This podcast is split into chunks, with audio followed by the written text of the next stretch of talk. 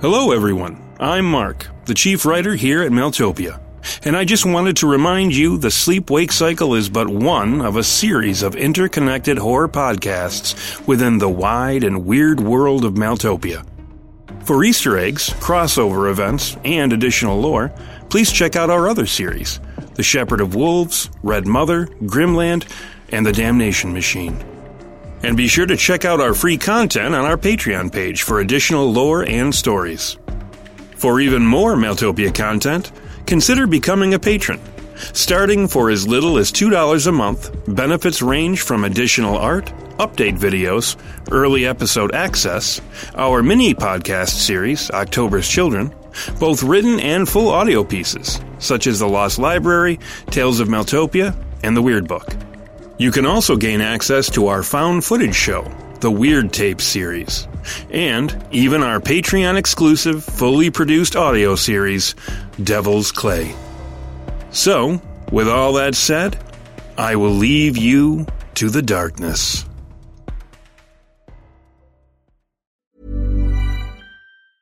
Hiring for your small business? If you're not looking for professionals on LinkedIn, you're looking in the wrong place. That's like looking for your car keys in a fish tank. LinkedIn helps you hire professionals you can't find anywhere else, even those who aren't actively searching for a new job but might be open to the perfect role. In a given month, over 70% of LinkedIn users don't even visit other leading job sites. So start looking in the right place. With LinkedIn, you can hire professionals like a professional. Post your free job on linkedin.com slash people today. One size fits all seemed like a good idea for clothes Nice dress. Uh, it's a it's a t-shirt. until you tried it on. Same goes for your healthcare. That's why United Healthcare offers a variety of flexible, budget friendly coverage for medical, vision, dental, and more. So, whether you're between jobs, coming off a parent's plan, or even missed open enrollment, you can find the plan that fits you best. Find out more about United Healthcare coverage at uh1.com. That's uh1.com. When you're ready to pop the question, the last thing you want to do is second guess the ring. At Bluenile.com, you can design a one of a kind ring with the ease and convenience of shopping online. Choose your diamond and setting. When you find the one, you'll get it delivered right to your door. Go to Bluenile.com and use promo code LISTEN to get $50 off your purchase of $500 or more. That's code LISTEN at Bluenile.com for $50 off your purchase. Bluenile.com code LISTEN. Hi, I'm Daniel, founder of Pretty Litter. Cats and cat owners deserve better than any old fashioned litter. That's why I teamed up with scientists and veterinarians to create Pretty Litter. Its innovative crystal formula has superior odor control and weighs up to 80% less than clay litter. Pretty Litter even monitors health by changing colors to help detect early signs of potential illness. It's the world's smartest kitty litter. Go to prettylitter.com and use code ACAST for 20% off your first order and a free cat toy. Terms and conditions apply. See site for details.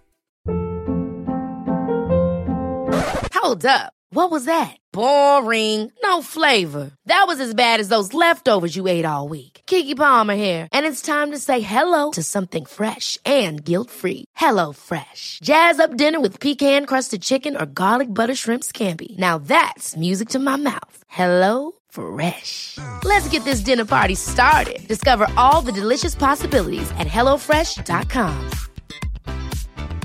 There's never been a faster or easier way to start your weight loss journey than with PlushCare.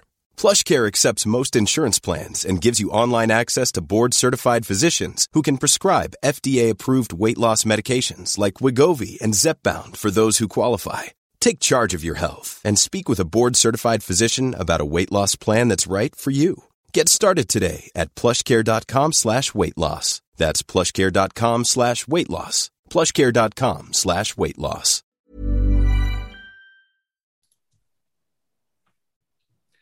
Hello, everybody, and welcome to the first episode, uh, bonus talk show episode after uh, season one of the sleep wake cycle. Um, while we're working on episode two, which is set to premiere sometime in May, we're going to be releasing a weekly kind of discussion podcast with the uh, Maeltopia creators and um, our voice actor Kelly. So we're expecting um, anywhere from three to six episodes, kind of depending on what's going on and how much writing Mark can get in for season two. But we will keep you posted uh, over on our Twitter, probably our Facebook, and for more updates, you can uh, find us on Discord and, uh, of course, our Patreon at patreon.com slash Maeltopia.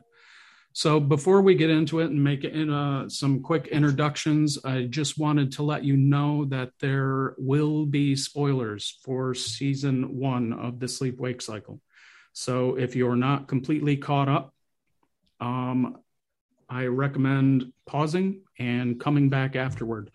And additionally, in subsequent episodes of this little talk show before season two, we're likely going to get into our other stories over on the Maeltopia feed, on the Maeltopia podcast. So, those stories, um, if you're not caught up with that feed, uh, there may be some spoilers over there as well. As we get into it, um, into these episodes, uh, I'll warn you as much as I can ahead of time. But a lot of our talk show stuff, like our Call of the Void series over on the Maeltopia feed, it's a bit off the cuff. So sometimes we don't always know what we're going to be getting into. Uh, I come into it with a kind of a loose list of questions, and typically the conversation takes care of itself. And we're never really sure where we'll wind up. But like I said, I'll uh, give you as much warning as possible. Now, with all of that out of the way, uh, we'll do a quick round of introductions. Uh, the other three with me um, need no introduction. You'll recognize their voices quite easily uh, from the podcast. Mine may be the only one you're not familiar with. Um, and I am Walker. I am the uh, kind of chief editor guy for Maeltopia. And I also do some writing and some uh, management type stuff. And I'm also, I just started voicing uh, the lead character of October's Children, our uh, Patreon exclusive kind of mini podcast that uh, we have over there. So check that out if you're interested. And from there, we will move on to um, our other, what are you, panelists, guests? yeah, I mean, we're panelists. Whatever. I like, we are in game, in, show. right. So, Mark, who are you, Yes. man? I am the, I guess I'm the lead writer, the um, creator guy that does the mythology and all that kind of good stuff. I also voice Isaiah and uh, what could be construed as a very poor Jack Nicholson interpretation or impersonation. And I am also our artist, our resident artist. I don't and know you what can else I find might our be. art. I'll stop the marketing soon, I promise. But you can find our art over on uh, Instagram, and we typically share new art with our patrons first for a while. Moving on, we have Steve. Who are you, Hello. Steve? Uh, I'm one of the lead writers, and I'm also the audio engineer. I say audio engineer. I just know how to screw around with Audition a bit. and uh, what else? What Lead else? writer? I think I already said that. Yeah, that's what I am. I'm, I'm lead writer and audio engineer, He's he's he's also my brother. and Mark's Yes. brother. Yeah. the two brothers. And uh, in a first, we have with us very exciting Kelly Bair, world renowned voice actor. Oh boy. Thank you for joining us. How are you? I am well. Hello everyone. Uh world renowned. Wow. I small Absolutely. world maybe, but thank you so much. Tell us Yeah. a little about yourself, Kelly. Well, um I guess you guys know a little bit that I have been hanging out with the Maeltopia gang for quite a while now. Um I kind of feel like you guys are my home. so maybe I'm the sister, the sister of the group. I don't know what I am, but Yes. Yeah, yeah, but uh, currently, I'm, I'm. If my voice sounds familiar, I've been playing uh, Rosemary in Sleep Wake Cycle, and uh, in our um, reboot of the I guess we should remaster maybe is a better word for that of Yeah. um, Red Mother. Um, I've been playing the role of Vive, and then once in a while, I'm sure you've heard my old lady voice coming through here and there uh, in random places and a couple of different. Uh, couple different stories here and there as well so yeah i've been uh, voice acting for uh, a couple years now i'm kind of still a newbie so thank you for saying world renowned um, and I've, I've bounced around and done a, done a little work on a couple other small um, well small, large podcasts as well. Um, so if you, I don't know if we want to plug those or not, but yeah, go um, ahead. Yeah, go Yeah, yeah, ahead. feel free. yeah. So I've um, also with the No Sleep podcast, which if you're into Maeltopia, No Sleep gives you a wonderful um, horror spin as, spin as well with slightly different genre, but just along the same lines of awesome storytelling and great writing. Um, so I've been I mostly do a lot of ads actually, and uh, and random voices like the uh, the ticket lady in the background that said. Final ride, final ride, everyone, final ride. And you heard me over the loudspeaker in the background, so you know. Awesome. I'm not I'm not it. running any leads in those, but you'll hear me here and there with that. But it's it's wonderful, and I've had a wonderful experience with you guys. This has been an amazing universe to work thank in. you. Yeah. Thank you very much. We're uh, just still, after uh, what's it been a couple of years probably by now, still thrilled to have you uh, on board. And uh, some of us have lost some bets. We were sure you'd uh, grow sick of us by now and say, holy crap. Stay away from those guys. They're weird. I'd also like to point out that she does the Gun Maiden. Oh, thank yes, I do. I, Ah, I yes. love I love the Gun Maiden. In fact, Damnation Machine, correct? yeah, Yeah. Uh, Kelly Kelly had just I, I think you had just joined up with us, just a very short period of time, and I said, "Well, I got this character, and she's kind of you know she's kind of gruff." And then I hadn't heard the vocals for it, and then it came out, I was like, "Oh." I, I, I almost swear again. I love that. Vo- I love that voice. So if you hear that, that's my favorite voice. I love that. I pulled from my my roots. Uh, so I'm originally from New Jersey, and uh, and yeah, South Jersey more. So I had the the Philadelphia mob thing in my head, but then I've moved a little closer to New York City, so I kind of kind of pulled together all of the all of those little bits and pieces, and just yeah, that was that was a lot of fun. She's great. That's a great character. I just love that voice. Wonderful. and Kelly, uh, people can find you on the socials, uh, namely Twitter. Twitter, uh, yep, you can see, find me on Twitter at the uh, really original. We were laughing about like what is my Twitter han- handle? It's literally K Bear B A I R at seventy one. So at K Bear seventy one. That's my that's my Nice. Twitter handle. Can't yeah, can't get creative. so, Awesome. So, with that out of the way, we have some questions. Obviously, uh, we and we think the audience would be most interested in hearing about Kelly's experience, uh, what her what her thoughts are on Maeltopia, the characters she's voiced, why she enjoys it, but we don't want to slam her with all kinds of questions and and that kind of thing. So I'm just going to start off with one or two, and we'll just see where we go. Um, so you've uh, shared a bit about your podcasting history and your voice acting, and um, Mark may be right that your first introduction to uh, our stuff was Damnation Machine over on the Maeltopia feed. And just kind of uh, share, if you'd like, a little bit about your thoughts as you got deeper into the the Maeltopia world and your thoughts on the the world building and and the stories and the characters and kind of why is it, Kelly, you've stuck around for so long? We can't Well, figure it out.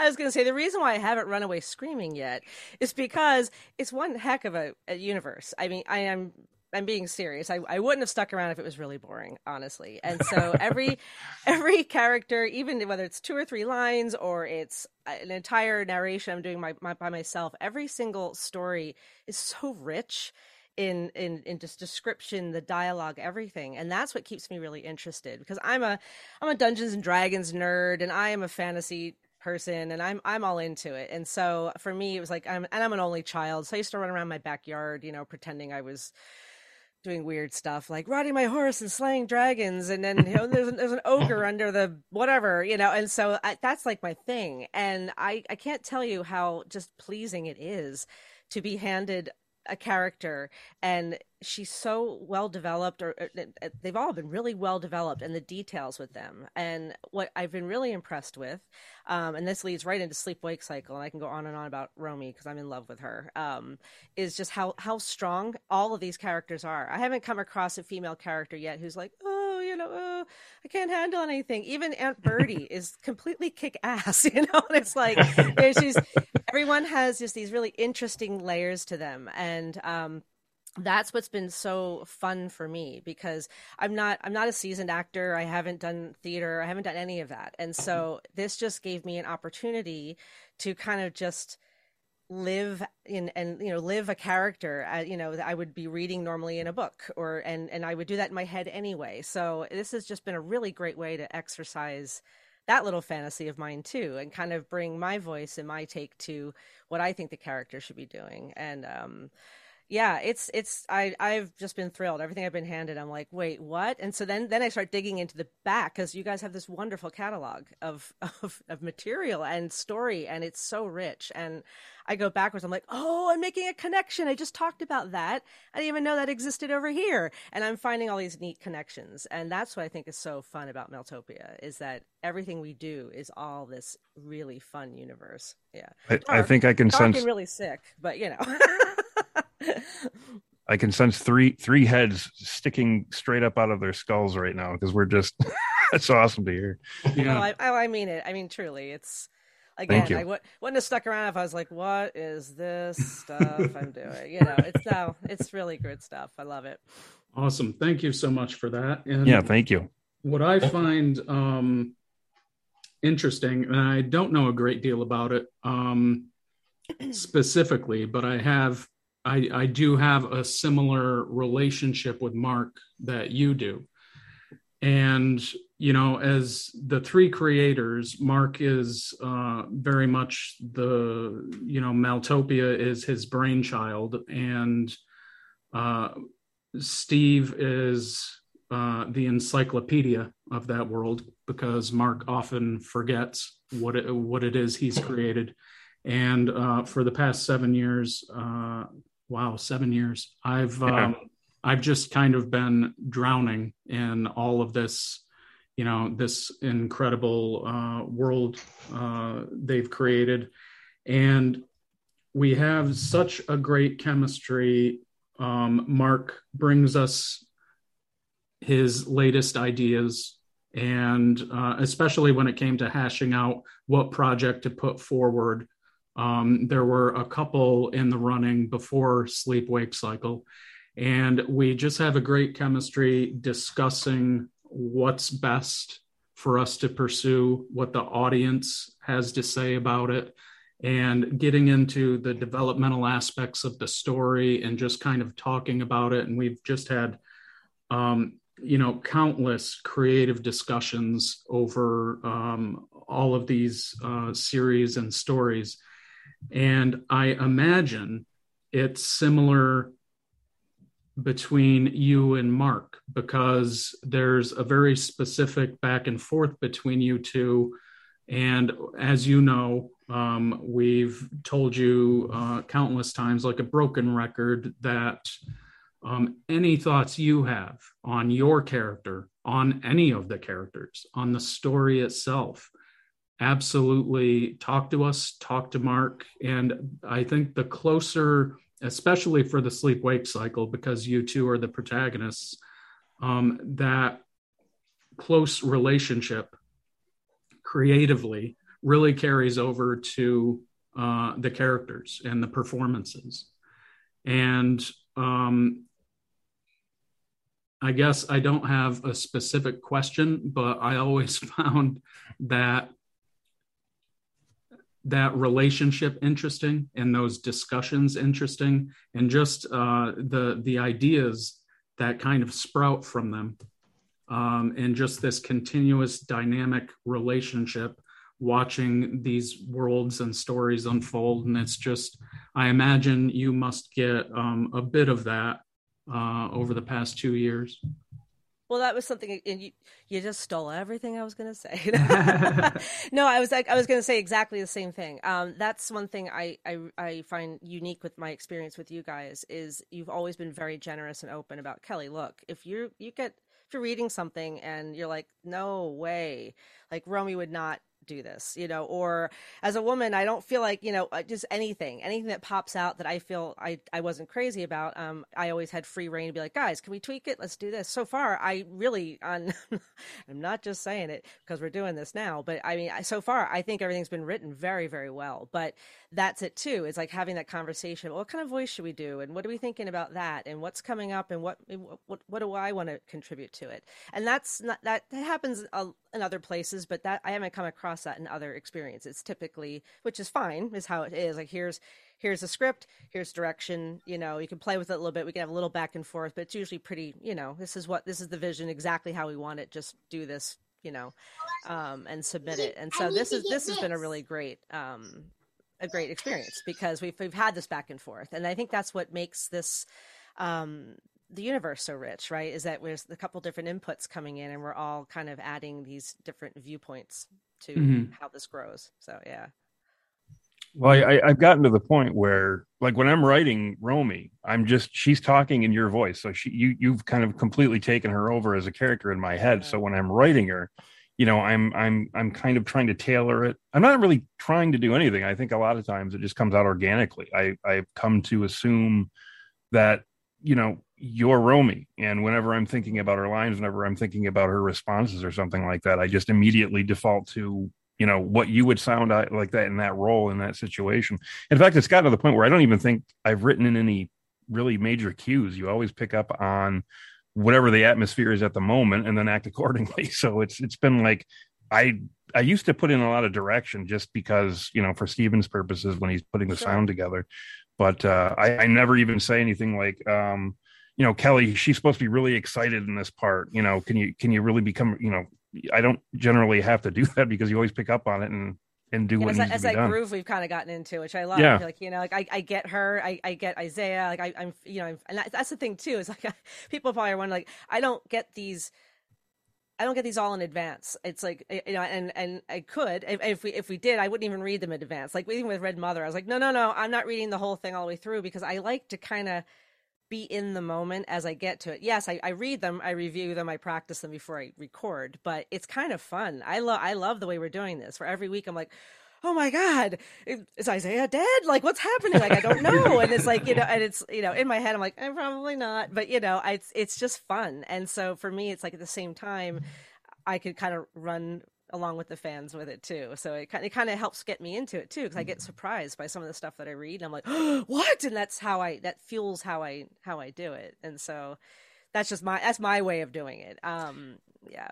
And having you on board, uh, especially for so long, has really helped us kind of become more comfortable uh, writing about and discussing female characters mm-hmm. and how to approach them. And that's one of the one of the reasons we wanted to do the red mother remaster was not only because it's like well we want kelly's voice. We got to have kelly for for vive but it was we we looked at the writing and we realized how far we'd come. And a lot of that progress was due to your presence and your conversation. And we realized we had to tweak the writing a little bit and make it a little more authentic and a little more real. And um, I, w- I would say there's been a great deal of progress between because, geez, Mark, you started Red Mother, I don't even know, five, six years ago it was a while and ago. Now coming into sleep wake cycle with Romy as a lead character and Kelly's uh, uh, most prominent input is I wouldn't change a thing. She feels real, she feels authentic, and that's just uh, a wonderful feeling knowing that we're growing as writers, as creators, and that we're kind of doing justice to the characters that we're we're bringing forward. And and you know you you do a fantastic job um capturing a lot of the different aspects of her personality. Like on the on, on the one hand she's you know the, the, these characters are kind of textured um with you know my my own disorders and she happens to encapsulate you know the schizoaffective aspect of it all. And she's very multifaceted in the sense that mm-hmm. she's kind of got these issues but she's also um, she's got this occult background where she has schooling. She has to she dresses things in a very academic sense at times and then other times she has to act very irrational because of her disorders. And the way you've you've kind of voiced her balances those mm somewhat you know antithetical characteristics perfectly you know it, it brings that out and it makes it real because a lot of people might just assume a very flat distinction between one and the other and they kind of rub up against each other and don't blend very well at all whereas that's not the case you you balance them all and you bring out all the aspects of that multifacetedness that I that I I really want to make sure that uh, that she represents, and it's just been perfect. It's just you know always always spot on. Uh, so that's good. Good to hear. I mean, I, I, you've given me that feedback as we've gone along, but that was so important to me. Was that you know she just, I wanted her to be real, you know, and and it, and it, it was at first it was challenging. I was like, how mm, how do I do this without, like you said, just like this weird. Oh, now I'm this and now I'm that. You know, you yeah. know, it's but it, a lot of times it's like it was subtle how it blended. All of a sudden she's there, you know, and so yeah. um, I'm I'm glad I'm glad that I'm I've been hitting that because it's just it was very important to me that we we represent because she's she's so kick ass like she really is and, and I and I love that how she'd be like well blah blah blah blah blah blah blah you know just totally like I'm just I'm giving you the info I'm teaching you I'm schooling you right now and then and then second minute she's like oh my god but people are looking at me and and uh, you know and it switches and it's just like yeah. so interesting with her and she's yeah And i don't want to i don't want to i know people have probably listened to the whole thing but i don't want to ruin too much either but it's like her progression all the way through the story has been amazing and how she is at the end is just like huh how Every, everything's on the table regarding sleep wake cycle okay the the season one anyway discuss any detail you like yeah. I just I just the whole I just I'm loving how the end where she's just like, I'm not afraid anymore. You know, I mean like it's almost like she's like everything snapped and she's just like, ah, I gotta do this. but I mean it's just it's such a neat switch in her too, right? She's not second guessing and she's just like this has got to happen and i'm taking control of myself because that's her whole thing right is that i've been feeling i feel out of control i haven't been in control of my life so everything i've done is to help me control what I can. Yeah, that's an right. important piece to her, right? And so it was just I, am loving how at the end it's almost like it's naturally. It's not like she's having to try too hard. It's naturally happen, happening with her at that moment um, towards the end. And I'm just it, it was a it's a neat it was a neat scene to me. I'm just like. I totally, I totally saw. I'm sitting, I'm in my booth recording, and I'm like, I kept hitting the stand because I was like I was wielding my Balik and I was like okay you got you, I, yeah I like it, it, was it was the nerdiest looking thing in there. And I was like I'm glad nobody's looking at me right now because I was in there and I'm just like I'm going to and I'm like my hands I'm like bing and I was like oh shit and I had to go back it up and I had to redo the scenes. I had all this like background noise and I, yeah so it's like if you ever wonder if I'm enjoying myself I'm enjoying myself. Yeah yeah uh, she's she's she's just amazing. I think she's I love her. She's in intelligent. She's she's strong she's intelligent but she's has her weaknesses and her moments. And you know it's kind of how like every every young girl wants to grow up to be that powerful woman but the reality is you know we we we're scared. We're scared and we have we have personal issues and we have things that that you know keep us from feeling so great but it doesn't matter. You overcome them you know and it's that theme's there and i love that about her. Well the it's interesting too because you also voice Vive, who's a completely different kind of character. Like yep. she she's like slowly going mad and yeah. and she becomes assertive in this really kind of almost in not I don't want to say she's totally insane, but I, I, would say that she's becoming a different person in a different way with a different trajectory with regards to where Rosemary is going. And you won't confuse the two of them. Like you the way you've played uh Vive is is completely different as to how you've done uh, Rosemary, and their arcs are kind of similar in the sense that they've they've moved a, a vast distance mm-hmm. over the course of the story, but the way you voice them it's very distinct. It's like you you've captured the essence of, of of what those characters are, and you bring it out and it's very discernible uh, with the, the the two kinds of personalities that you're dealing with so i mean it's just been fantastic the the way that you've you've kind of captured the characters that that you've handled thus far they've been really fun. Vive, Vive's entire I don't give zero zero f's given is just like you know, she's just been moving along, and I'm just like, all right, girl, we're doing this, you know. And it's it's been really it's that's been really fun too. So I'm just kind of like, mm, all right, let's do this. And so yeah, a little bit of that attitude and that whatever kind of mode. But then at the same time, she's vulnerable too, and she has her little moments where these things are still still sneaking in, but. Where we left it off, not nah, we're shifting big time. yeah, yeah.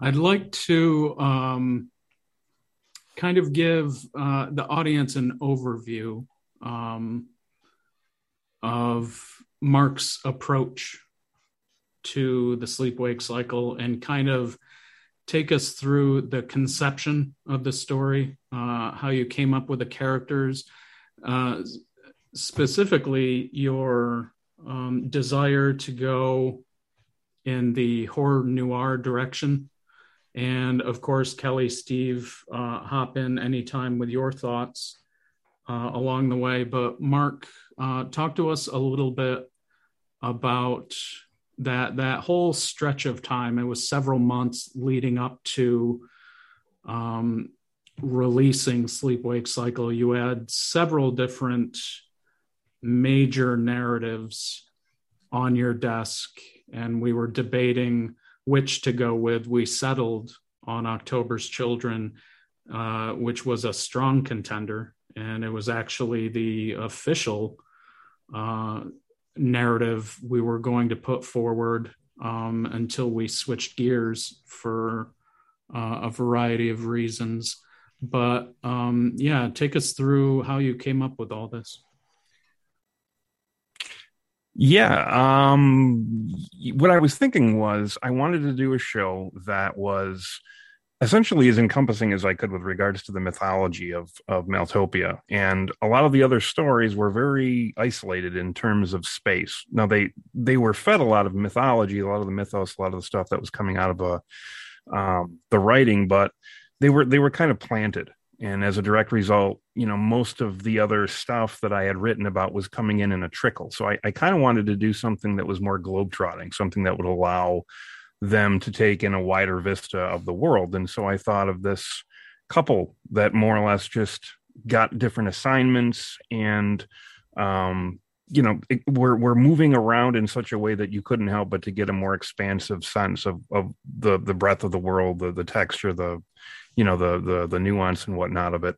And i just kind of screwed down from there. I was kind of like okay well they're a couple. Are they are they married couple or what are they? And you know i started to reflect on some famous you know horror couples. You know obviously the, the one that came to the fore i guess suppose it's not horror. I guess maybe more technically sci-fi or paranormal which is of course the x files and I was like, man, this would be kind of cool doing something like the X Files, but with the texture and the background that Maeltopia has to to to provide. And that's kind of where I went with that. But there were definitely a lot of other characters that I was drawing from. Um, my favorite movie is one of my favorite movies, anyways, Chinatown with Jack Nicholson. And when I was thinking about Isaiah, I was thinking largely about that character and I just there's just a lot of things about that movie I love, a lot of things about Jack Nicholson I love, and of course my my poor facsimile of his voice was you know the the foundation for Isaiah. I had come up with a voice first, and I think I remember uh, showing you guys some like initial drafts, like I was recording into my phone like different voices, and I was sending them over, and uh, I finally got one that I thought was was reasonably decent. I mean, I don't. I'm probably like everybody else. I don't like the sound of my own voice and when I hear myself playing Isaiah, I'm just focusing on all the aspects that I don't like. And I'm like, geez, I wish I, I wish I had a better voice or I had somebody else to do this voice because it really I don't like it. And I think it would be better if I just went full on Jack Nicholson, like tried to just be Jack Nicholson, like do the accent in full. But I backed away from it because I'm like, I don't want people just to think, like, just doing Jack Nicholson uh, accent, and that's kind of cheap. I don't want them to, you know. So I was like, all right, well, I'll kind of I'll kind of half-ass it a little bit. I'll make it sound something like Jack Nicholson and something like me, which you know my my uh, contribution is the part I don't like. Um, but that's where his character came from. I, a lot of um, just a, a, lot of noir stuff that I was interested in. You know, Blade Runner obviously is in there. Um, there are elements of other stories and movies that I, I kind of drew heavily from, and all of that went into Isaiah. Um, Rosemary was a little bit different because I was thinking about a, a, a character that, yet again, you know, talking about mental disorders and whatnot, she was more um, representative of schizoaffective disorder. Um, but at the same time, with both characters, it was difficult to grant them like a full realistic percentage of disorder because I don't know how the story would flow if I were to have done that. And because I think it would have been more about that than anything else. So it's kind of like an unrealistic peppering of disorder um, rather than like a full on realized disorder. And with her, more so than with Isaiah, I really wanted um, the the powerlessness of of that disorder to come through but at the same time i wanted her to be defined by her ability to to get over it and and do something in a very productive uh, self-affirming way. And there were just a lot of characters that i i drew from for her. In fact the name rosemary came from rosemary rosemary's baby. Now her character i i don't you know i don't know how many people would say her character was assertive. Um now i've watched this movie probably Oh God! Th- literally, I can say at least a thousand times I've seen this movie, and every time I watch it, I come away with a different sense of her. And there was also a bit of the character from the Blair Witch Project. What's her name? Um, what is her name? I can't think of it. It's like my favorite film in the world. Um, yeah.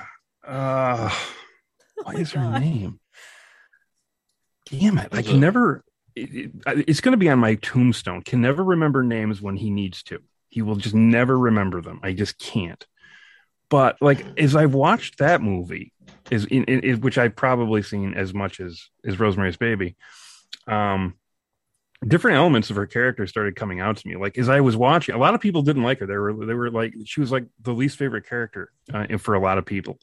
And as I got into it, I was like, she's my favorite character because she's like she's the one that's just got the spine. Like she's the one that's not falling apart. She's the one that's holding things together. She might be the one that, you know, even her character, she blames herself for the situation that they've gotten into, lost in the woods, haunted and harrowed by a, a witch. But she she's strong. She gets through shit. She she she manages to try to hold things together. Is her name got, is her name Ellie or Jess? Heather. Nope.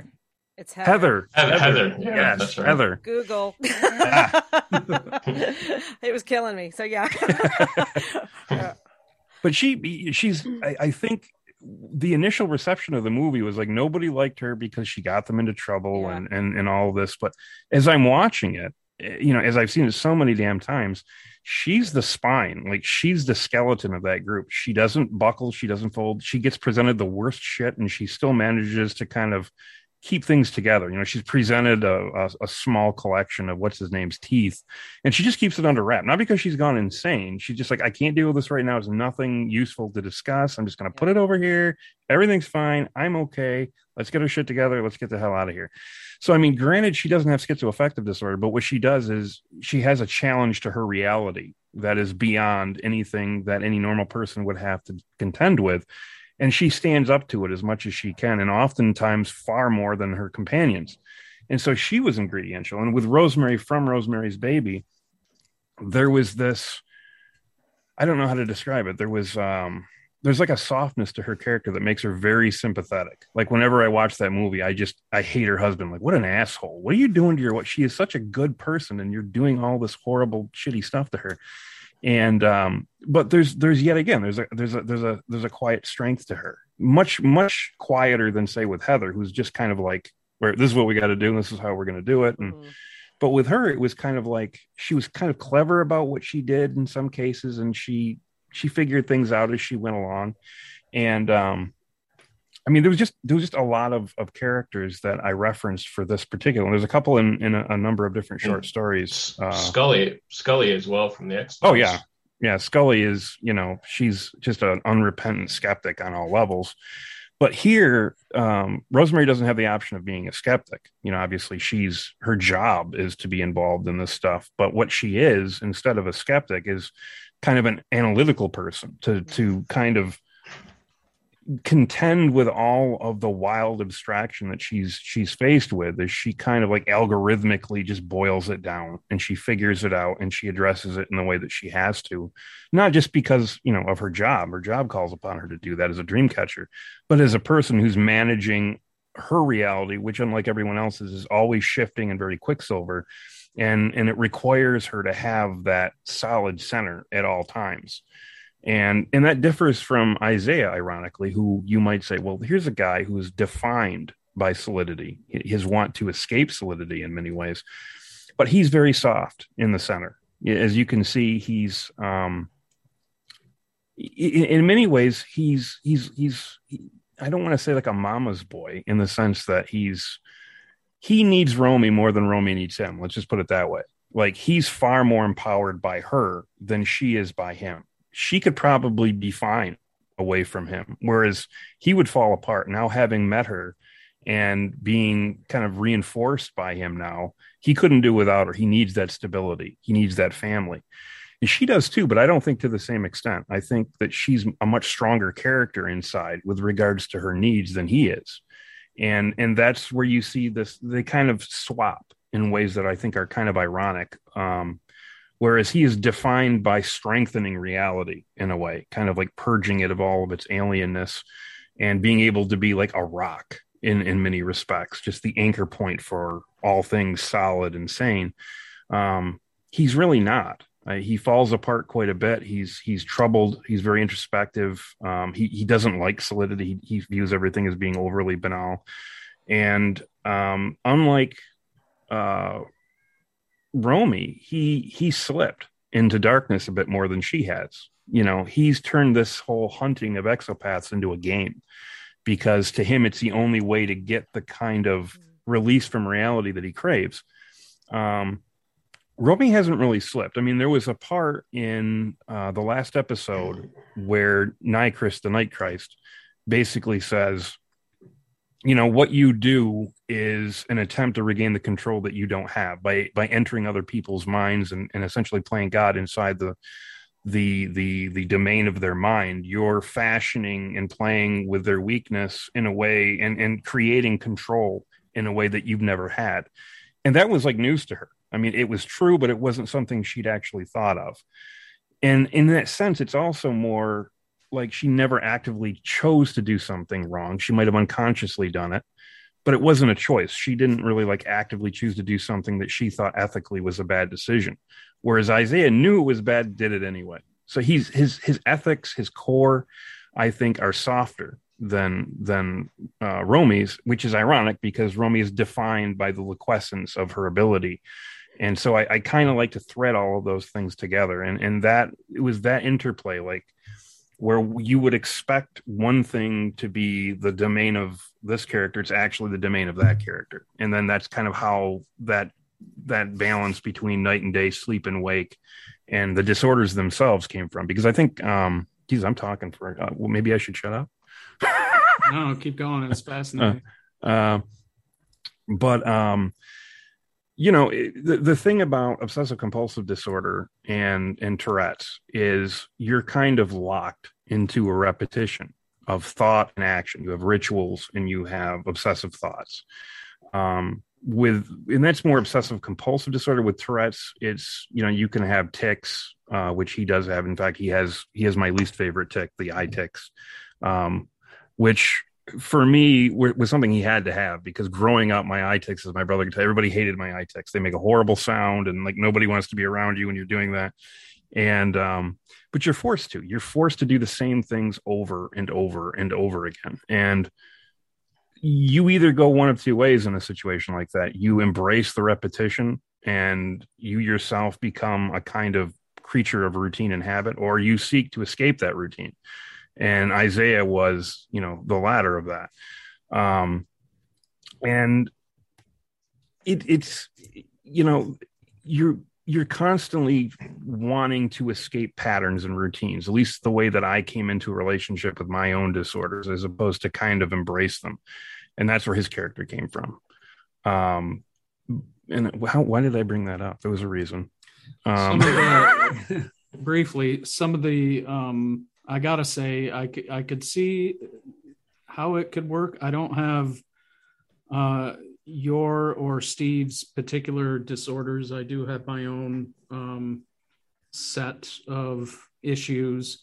And one of the worst bits of advice I ever got uh, at one of the worst times it could possibly be given, um, somewhere around my early 20s, by um, uh, a trusted source who didn't know how terrible the advice was for me, despite how well the advice worked for the person, was to embrace my depression.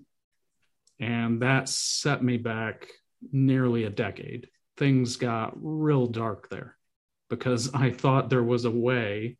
Maybe that works for some people. I, I don't know. But for me, certainly, um, no, that, no, I, I can't. I have to, that has to be um, fought. it did not work out. Anyway, go ahead. No, and I, and I think that's you know an important facet of of uh, you know mental disorders. I think are just an exaggeration of traditional mental processes in a lot of ways. So there's a lot of sympathizing that can be done with people that have disorders and, and, and repetition um, and and the embracing of or the rejecting of things that you don't like as a result of having uh, a disorder or just a character trait that you don't like that isn't really grounded in the particular disorder or whatever you know you either come to accept it in this kind of passive way where you just all right well this is how i am and that's fine and i'll just become this thing and or, or you want to transcend it. Now i'm not saying one is any better than the other. I'm sure there's there's benefits uh, to the path i didn't take but mine was more like well i don't want to be defined by this. I really want to be um you know it's a part of me. Yeah i have to contend with that but at the same time it isn't anything i want to be stuck with and it isn't anything um that i want to be disruptive to my life. I want to kind of get past it. And with ticks and things like that and and ritualized thoughts and habits and all of that you know it, it forces you to contend with the world around you because you're constantly paying attention to it because it, it's built into your your tics or not your tics but your your obsessions or your rituals. I had early rituals where um, you know i had to pray so many times. Um, and i was an atheist so it was kind of a bizarre obsession to have um, before i could do not obsession ritual that i had. Um, and that was you know it's it's its own thing that needed to be addressed and transcended in, in one way or another uh, for my way of thinking by way my uh, in my way of thinking. And that's kind of what isaiah is. He's locked into this ritual this pattern which is reality which has been all to him and he wants to get out of it. And his problem is he can't. He's literally locked into it. He doesn't even sleep. He gets no reprieve from it whatsoever. It's just constantly in his face. And so the the the temptation for him was well i have to do this job which they kind of make me do. I don't have any other choice. Um, but i'm going to try to do it in a way that allows me to escape the world that i've been forced into. And so that was kind of his darkness where he took his time when he probably didn't need to and and may have cost lives in the process. Maybe. That's where the narrative is right now. There there may be more to that. Um, and and with Rosemary, it, you know, schizoaffective disorder for me anyway, um, is it, it, you know I, I, first started having instances of it, uh, uh, periods or spells or whatever you want to call it. with me, it wasn't a constant thing.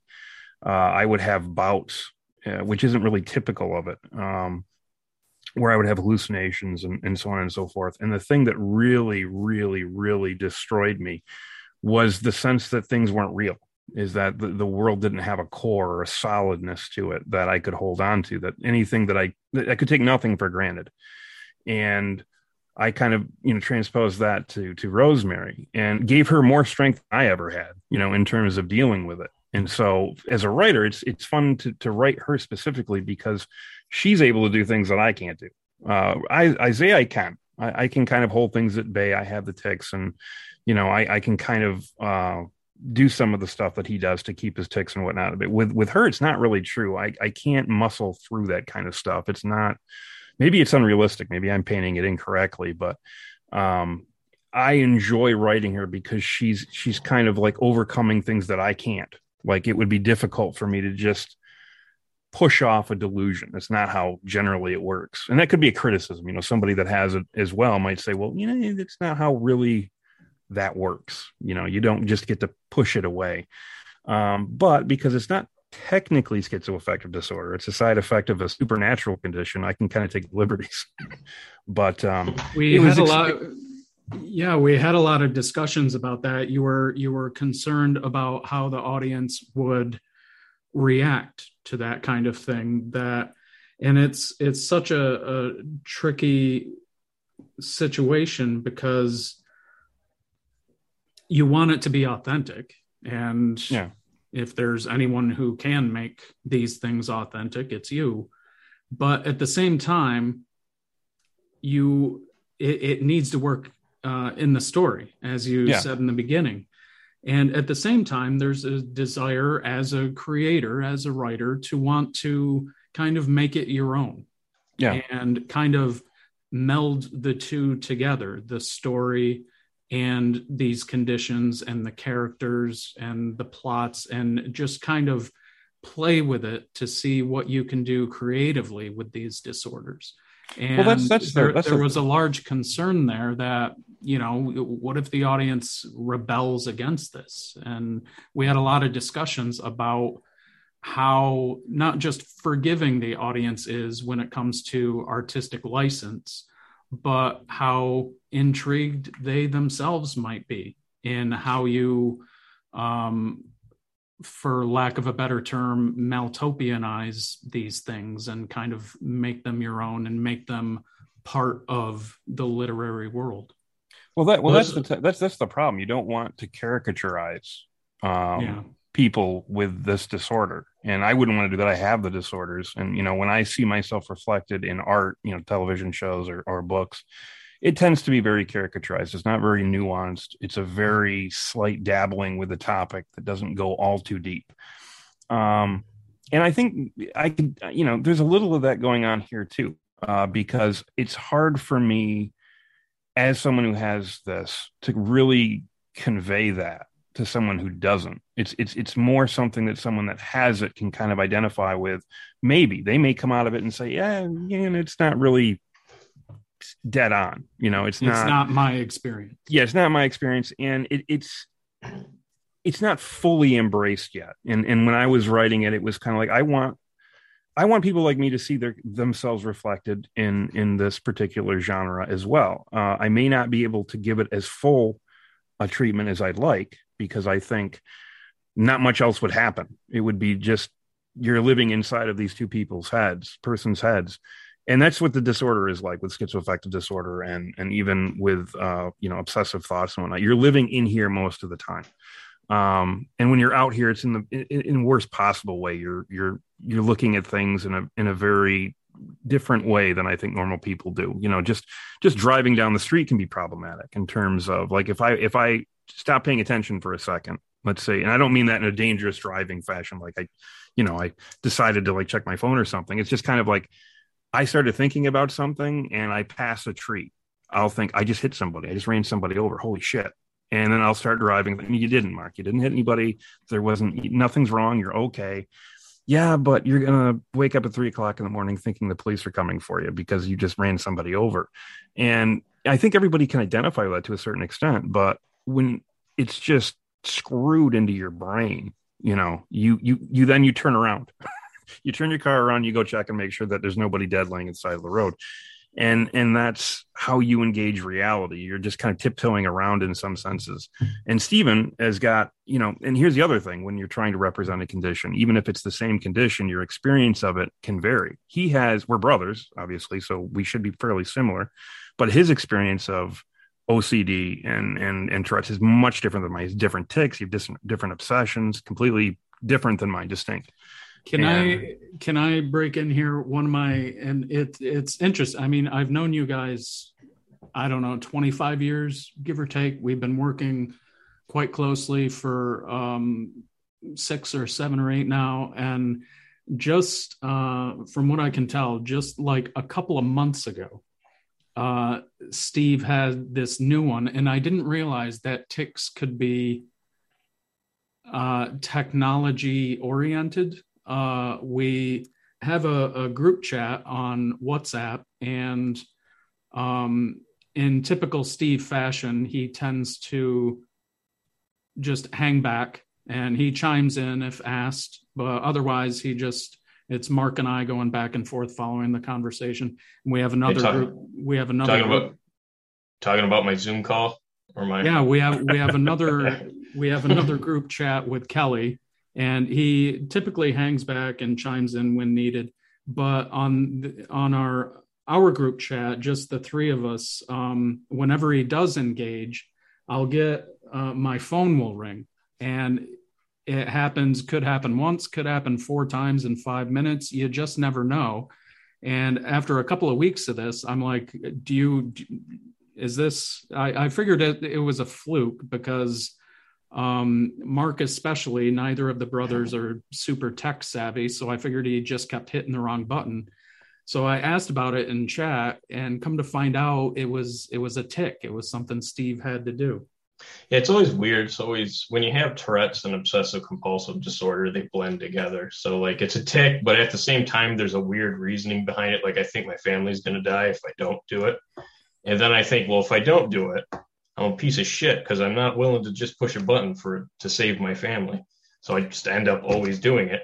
and there's this running joke like steve will call and i'm go and then i'll type in chat there goes steve saving lives again and it's just kind of a running joke with us. And uh he knows it's all you know just uh lighthearted just poking fun. But that was it's just like i said i have my own kind of more run of the mill depression and anxiety stuff. And seeing this stuff you know not to be insensitive but it is fascinating how and even beyond that it's fascinating how you guys have dealt with it.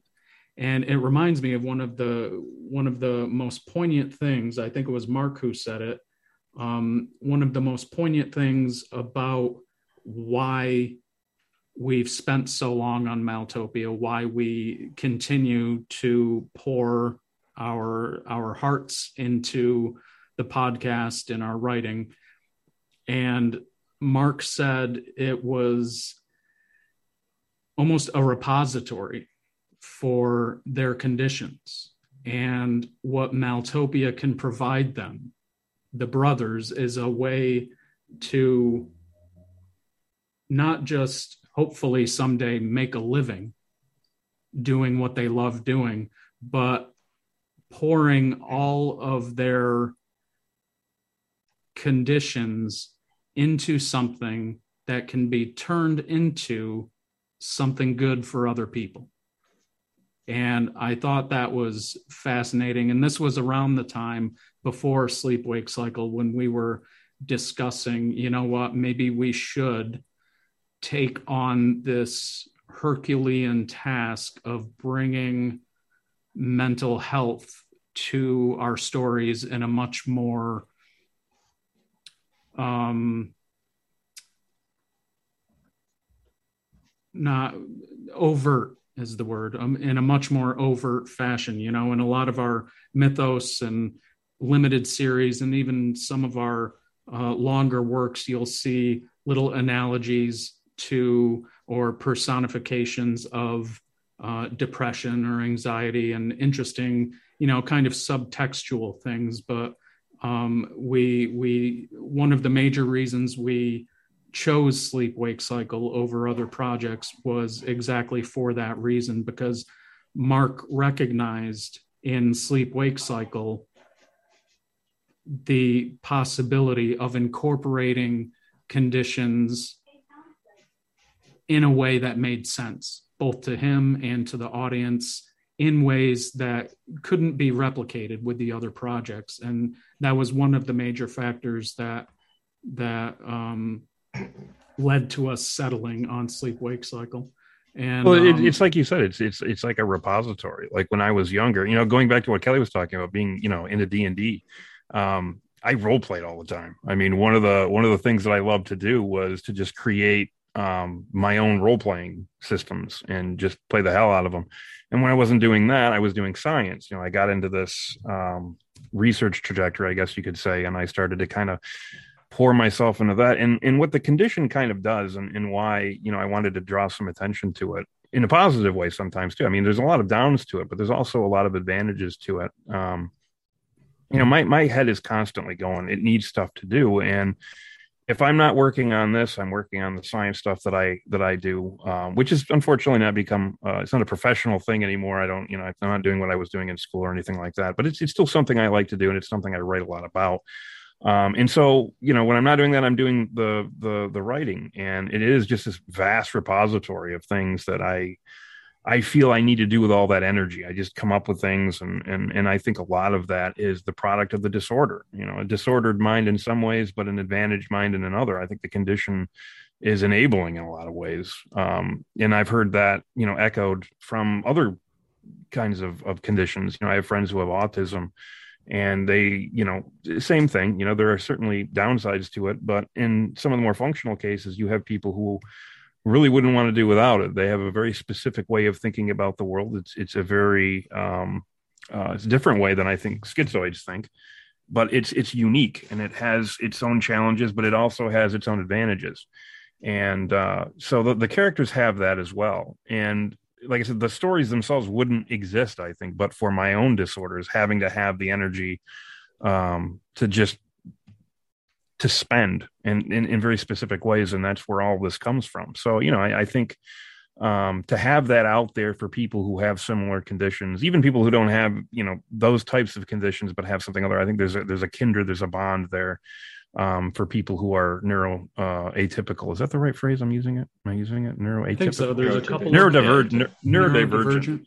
Neurodivergent. I think is. I'm, I'm not. I'm not up on the liggity, but uh, you know, I, I think that's there. But at the same time, it's it's not so far removed from the mainstream that somebody that doesn't have a disorder couldn't equally enjoy the content, get into it, and and you know, and that's why it's kind of split. And why I say to a certain extent, it isn't realistically representing the conditions in full because, you know, one they're not necessarily represented as schizoaffective disorder and Tourette's and, and OCD respectively. They're kind of resembling those disorders because of the supernatural qualities that they possess and how that affects their, their thought process. But um, I'll shut up. We're uh, drawing to the close of the first episode. Um, but before we go, I thought of a, a, really cool way to end this episode. And uh, super heavy spoiler alert here. I'm sure the audience would love to hear. Um, Steve and I were aware of it long ago, but especially from Kelly.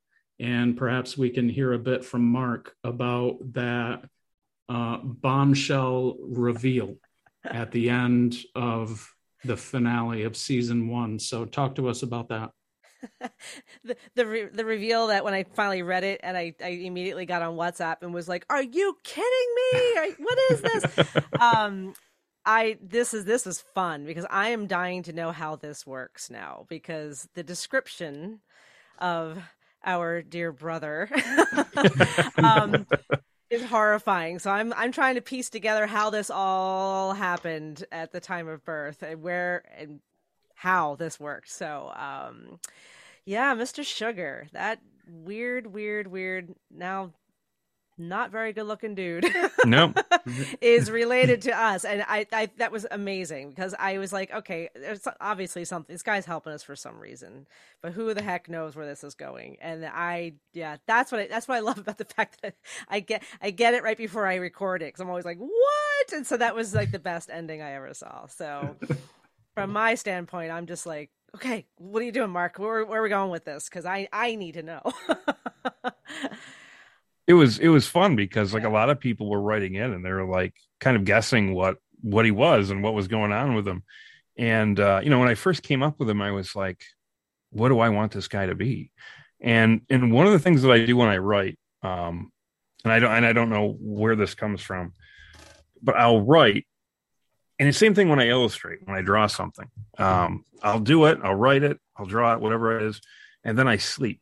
And then as I'm waking up for whatever reason or in the middle of the night, like whatever needs to be under whatever connections need to be drawn are like right there. I get it. And it lets me know whether the character is fully fleshed out, what his connections are going to be, and with the drawing, it lets me know if it's if it's shitty. Like I think my nighttime eyes, like when I'm getting tired, I don't know how many times I've read something or looked at a drawing and gone, "Oh, this is fucking awesome.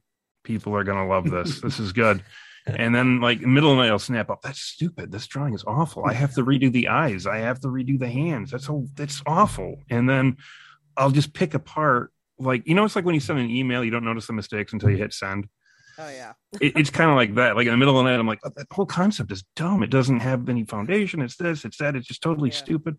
And and i'll wake up and sometimes if i'm lucky i'll have some solutions for it. So as i started writing mr sugar at first he was a, a lot of different things and he wasn't going to play uh, very significantly into things at all. And then i started kind of putting things together. I don't want to give too much away in terms of how he works yet, because that's actually going to be something I address in in upcoming seasons because there's there's kind of a, a uniqueness to it. I I think that'd be kind of cool to to have come out in the story. But um yeah, when I, I was envisioning him, it was kind of like I don't want this guy he came out sounding like the Joker, which I didn't know I could do a Joker impersonation. It wasn't what I was shooting for. But when I heard it, well, actually, the first time I heard it, it had effects on it. Stephen had put some. Um, I think we were doing like a recording vintage crackle in the background or something like that. Oh, that's when he was uh he was killing um the contact that Isaiah had. Yeah. And I didn't get a Joker vibe from him. I just got this like lunatic vibe from him. And then when I did his voice without effects, I'm like, dude, that's that's the Joker. I'm doing the Joker. And I don't know if that's a good thing or a bad thing. I, I it's it's it's who it seems to me to sound like. And unfortunately, you know, he's a clown and the Joker has got clown makeup. I, I didn't intend for there to be an overlap. Uh, and in terms of function, they will not function the same. So you don't you don't have to worry about that. Um, but yeah, I just kind of had all these ideas. I didn't know what to do with them. I just w- woke up one night and like, aha, they're brothers. They're triplets. That's what they are. Okay, now I get it. Now I got it. Now I'm now I'm rolling. I got this. So then I, I immediately got up from bed, and my wife hates me because I'll turn the light on and sit over at my desk and start. Which is which sucks because I have a study outside. Um, I just had it insulated, and it was supposed to be, you know, rock solid for the winter, so I could I could work out there. But unfortunately, it, it isn't. I have to have a whole different part insulated, so it wasn't functioning during the winter. So my desk, one of my desks is in here, so I had to come in here and so I get up very late in the night and I start going at my notebooks where I'm writing on. I've got the you know the Samsung Note, so I can write on that. And uh, so that that one night of that, and then Mr. Sugar was born. But he awesome. um he was he was he was he was fun to to write. He was fun to voice act, and he was fun to draw. So he was he was a plus all the way around. Awesome. Hopefully, uh, possibly we'll have to talk about it, but maybe in uh, the last episode or two of these talk shows before season two, maybe uh, Mark will be able to share a few teasers about yep. Mr. Sugar and more uh, regarding what you can expect to uh, discover in season two. But we are going to leave it there for episode one. And we have lots of other aspects of the sleep wake cycle that we want to get into. I have a list of additional questions. We're going to uh, bug Kelly for a few questions, see if there's anything specific she'd like to know. I know most of her questions have to do with season two, but maybe there's a couple uh, that she'd like to, a couple aspects or topics that she'd like to dive into regarding the series. From there, we'll likely expand onto um, our Maeltopia podcast, other stories there, discuss uh, um, anything and everything there, as well as horror in general, writing, uh, anything at all we can get into. And what we'd like from you, the audience, is we're compiling some questions over on Patreon, but um, you can also, if you have anything uh, that you'd like to ask us, uh, just head over to our Twitter or our Discord um, or Crazy Thought. Join us on Patreon. Ask your questions there and uh, chances are we will uh, bring it up here and we'll give you credit for the question. Um, and I think that will do it. So thanks very much, everyone, for listening. We will be back next week to pick up the conversation. Say bye, everybody. Bye, everybody. See everybody later. Thank you. Thanks. Thanks for stopping by. See you Thanks next for time. with us. Thank you. Hi, I'm Daniel, founder of Pretty Litter. Did you know cats tend to hide symptoms of sickness and pain? I learned this the hard way after losing my cat, Gingy. So I created Pretty Litter, a health monitoring litter that helps detect early signs of illness by changing colors, saving you money and potentially your cat's life. Pretty Litter is veterinarian developed, and it's the easiest way to keep tabs on your fur baby's health right at home. Go to prettylitter.com and use code ACAST for 20% off your first order and a free cat toy. Terms and conditions apply. See site for details. Hi, I'm Daniel, founder of Pretty Litter. Cats and cat owners deserve better than any old fashioned litter. That's why I teamed up with scientists and veterinarians to create Pretty Litter. Its innovative crystal formula has superior odor control and weighs up to 80% less than clay litter. Pretty Litter even monitors health by changing colors to help detect early signs of potential illness. It's the world's smartest kitty litter. Go to prettylitter.com and use code ACAST for 20% off your first order and a free cat toy. Terms and conditions apply. See site for details. Hold up. What was that? Boring. No flavor. That was as bad as those leftovers you ate all week. Keke Palmer here, and it's time to say hello to something fresh and guilt-free. Hello Fresh. Jazz up dinner with pecan-crusted chicken or garlic butter shrimp scampi. Now that's music to my mouth. Hello Fresh. Let's get this dinner party started. Discover all the delicious possibilities at hellofresh.com.